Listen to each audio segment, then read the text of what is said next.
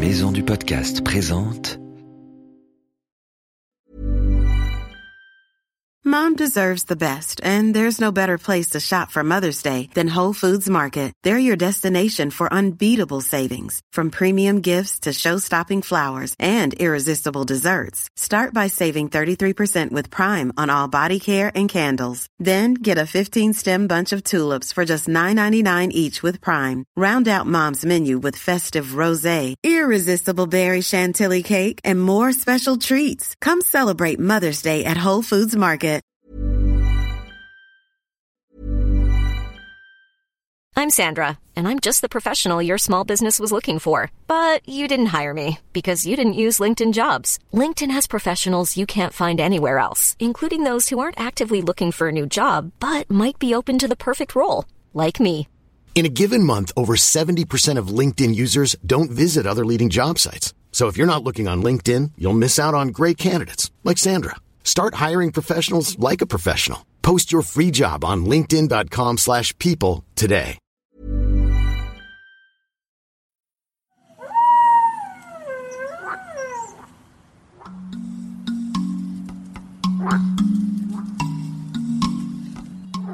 Salut nos petits aventuriers et bienvenue dans Wild, le podcast animalier. Je m'appelle Ambre et je suis reporter animalier. J'adore parcourir la planète pour aller rencontrer toutes sortes d'animaux. Certains au bout du monde comme des lions, des orques, des girafes, des chimpanzés. Certains juste à côté de chez toi comme les chauves-souris, les papillons ou les crapauds. Tous les 15 jours, je t'emmène sur les traces d'un nouvel animal sauvage avec mon ami le bizarre professeur Sapiens. Tu es prêt? Mets tes baskets et pars avec nous pour une nouvelle aventure. Professeur, lâchez le tronc de cet arbre tout de suite, vous allez vous faire mal aux dents. Moi, mal aux dents, n'importe quoi. J'ai les dents solides, figure-toi. Et un dentier du tonnerre. Mais enfin, qu'est-ce que vous faites à croquer dans le tronc comme ça? Je file un coup de main à la famille Castor qui habite là. Ils ont besoin d'aide pour construire leur barrage. Des castors?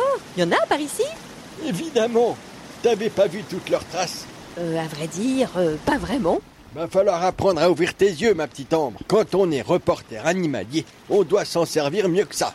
Bon, d'accord, je veux bien. Mais ils fabriquent vraiment des barrages? Ça leur sert à quoi? J'ai pas le temps de t'expliquer. Je dois finir de grignoter cet arbre. Mais je suis venu avec mon ami Robin. Il est guide à la LPO, la Ligue de protection des amis oiseaux, qui en fait s'occupe pas du tout que des oiseaux? Robin? Ah oui, je le vois, il est en train de regarder un tronc là-bas. Rejoins-le et prends des notes. Et demande à nos petits aventuriers d'être très attentifs à tout ce que va dire Robin. À la fin du podcast, je veux que vous soyez capable de m'expliquer qui sont les castors. Ça marche, professeur, on revient. Je vais m'approcher du gros tronc. Où se trouve Robin Alors, qu'est-ce qu'on a ici? Eh bien ici on a euh, ce qu'on appelle un, un crayon de castor. Donc là c'est un castor, alors le niveau d'eau devait être bien plus haut, hein. un ou plusieurs castors qui sont venus abattre cet arbre. Tu vois les marques des incisives ici, puis tu vois bien que c'est taillé comme il faut là. hein. Ah Tu- oui Ouais, ouais.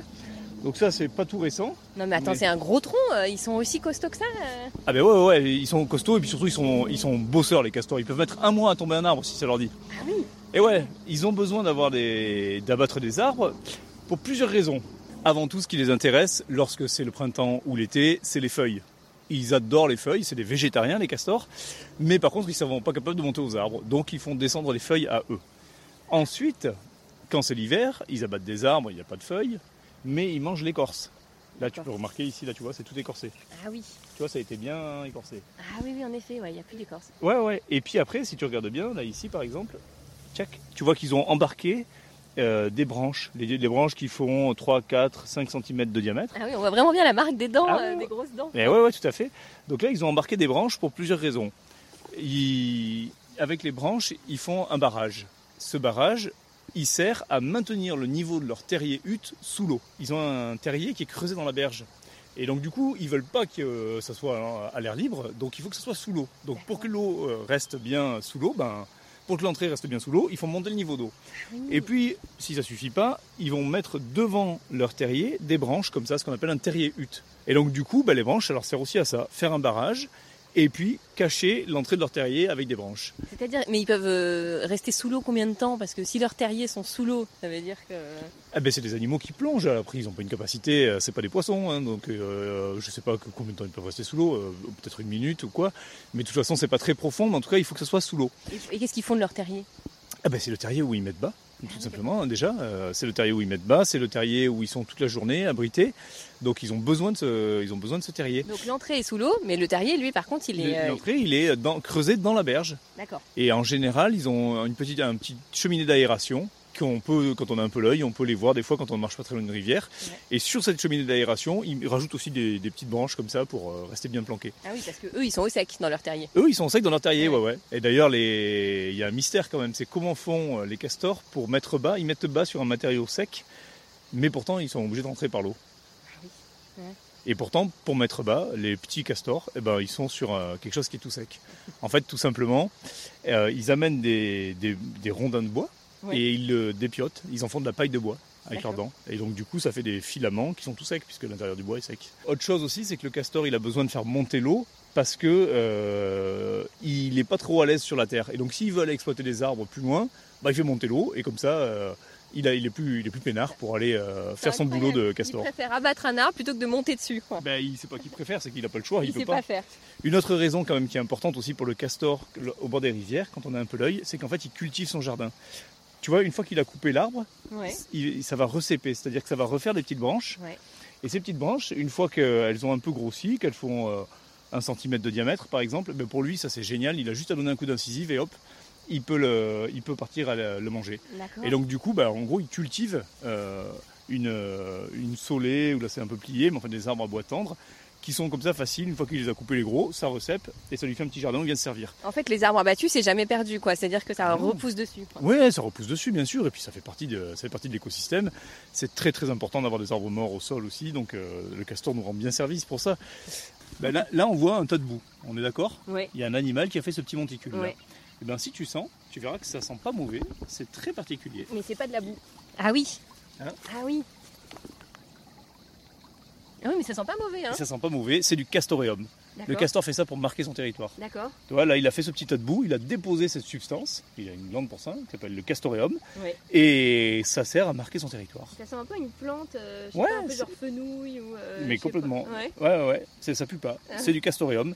Donc ça, tu vois, c'est ce que je cherchais tout à l'heure, au bord de la rivière, quand on voit ces petits monticules de terre, il faut mettre le nez dessus. D'accord. Et là, on sait, du coup, c'est intéressant, je vais le marquer d'ailleurs, hein, ça veut dire qu'on a des castors ici qui sont territoriaux. Ils n'ont pas fait que passer. S'ils marquent avec du... Là, on a une rousserolle euh, turdoïde qui chante. Euh, S'il marque son territoire, c'est qu'il est bien ici, quoi. D'accord. Sinon, s'il fait que passer, il marque pas son territoire. Pas forcément, non, non. Ça peut être des jeunes, par exemple, en quête de territoire. Bah, eux, ils vont manger comme les autres, donc on va trouver des indices, mais ça sera pas territorial. Là, ça fait castor installé. Ah oui, d'accord. C'est une petite pancarte. euh, Pour dire j'habite là. euh, ils sont par clans familiaux, hein, donc c'est la famille qui habite là. Je pense qu'il y a des odeurs propres à chaque famille, à chaque clan de castor. Bon, alors faut avoir l'œil parce que en vrai, si tu passes devant, tu penses que vraiment c'est un morceau de terre. Tu croirais jamais que c'est des crottes, quoi. C'est pas des crottes, hein, il n'y a rien du tout, c'est que de la. C'est Ah oui, une crotte vrai. de castor, on verra si on en trouve tout à l'heure, c'est que du bois, c'est très rare à trouver. C'est juste un tas de terre sur lequel il dépose D'accord. une substance. Ouais, d'accord. C'est une, euh, c'est une sécrétion, mais c'est ni des crottes euh, ni de l'urine. Ouais, ouais, d'accord. Il la rassemble avec ses pattes. Et puis, euh, Il rassemble la boue et il, dessus il dépose ce truc, mais qui est invisible, mais qui sent très fort. Ouais, il ouais, dépose le castoreum, il a une glande pour ça. D'accord. Bon, alors là, Robin, on vient de tomber sur un énorme tronc d'arbre, euh, un énorme arbre euh, dans la rivière, quoi, en fait. hein. Bah ouais, tout à fait. Ouais, ouais, là, ils ont abattu, euh, encore une fois, un peuplier, très gros, et, qui partait sur plusieurs troncs. Ils ont tout fait tomber. C'est vraiment impressionnant. Ouais, tu me disais, c'est l'animal le moins discret du monde. On comprend pourquoi. Ouais, du monde, je sais pas, mais en tout cas, chez nous, ça fait partie des mammifères qui, dont les indices sont vraiment évidents. Ah ouais, c'est ça.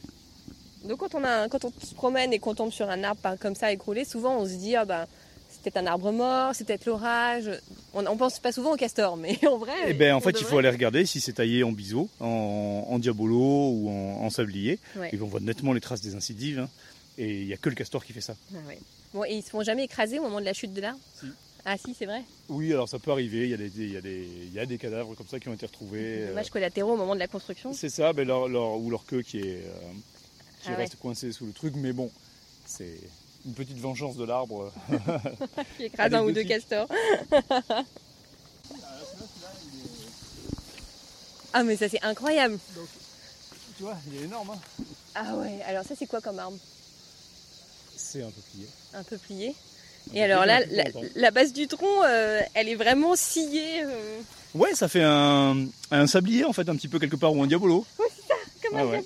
Tout à fait. Donc là, ils ont bossé, euh, ils ont sacrément bossé, mais apparemment, ils y travaillent plus parce qu'on voit qu'il y a pas de, les copeaux sont pas tout blancs, D'accord. donc ça a eu le temps de s'oxyder. Alors qu'à côté là-bas, j'ai l'impression qu'ils ont attaqué un nouvel arbre. Ah oui, Je me demande pas pourquoi. Ils ont renoncé à celui-là.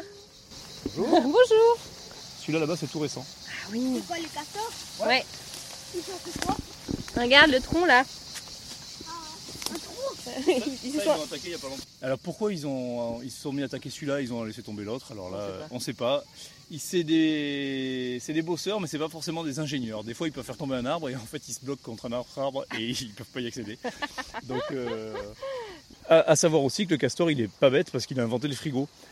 Pour l'hiver, il y a plus d'arbres feuillus, et ben lui, il va aller planter ces branches là qu'il a coupées pleines de feuilles. Ouais. Il en mange une certaine partie dans ses réfectoires. On verra si on en trouve ou pas tout à l'heure des réfectoires. Ouais. Et sinon, le reste, il va le planter dans son, devant son barrage, sous l'eau, comme ça, ça se conserve. Et il a mangé des feuilles pour l'hiver. Ah, c'est incroyable. C'est une bête géniale. Ah ouais, il a l'air vraiment génial. J'aimerais bien le rencontrer. Professeur, je veux absolument rencontrer la famille Castor qui habite ici. Ah, je vais voir s'ils peuvent nous recevoir. Alors, tu sais tout sur les castors maintenant. Oh oui, professeur, c'est vraiment un animal fantastique. Est-ce que tu as été attentive? Et nos petits auditeurs, est-ce que vous avez bien écouté aussi? Est-ce que vous avez retenu pourquoi les castors abattent des arbres? Ah oui, j'ai retenu qu'il y avait plein de raisons. Vas-y, je t'écoute. Alors, ils abattent les arbres pour les feuilles, car ils adorent les manger au printemps et en été. Oui, absolument. Quand c'est l'hiver, il n'y a plus de feuilles, mais ils mangent l'écorce. Ah oui, l'écorce, Hum, un régal. Et enfin, ils embarquent les branches pour faire un barrage. Ce barrage sert à maintenir leur terrier hutte sous l'eau. Ils ont toujours besoin d'avoir un terrier sous l'eau. Oui, c'est bien ça. Donc le terrier est mouillé Non, le terrier est toujours au sec, et c'est là que les castors font leur bébé. Parfait. Je te mets 20 sur 20 à ton interrogation. Et tu as retenu autre chose sur le castor? Oui, qu'il cultive son jardin et que les arbres morts sont très utiles dans la nature. Professeur, votre téléphone satellite, il sonne. Allô? Allô, oui, mère Castor, comment ça va? Un goûter chez vous Avec plaisir. Allez, on arrive. On est invité chez les castors? Oui, on a rendez-vous dans leur hutte. Prends une grosse inspiration et plonge avec moi, ma grande. Oh, chouette alors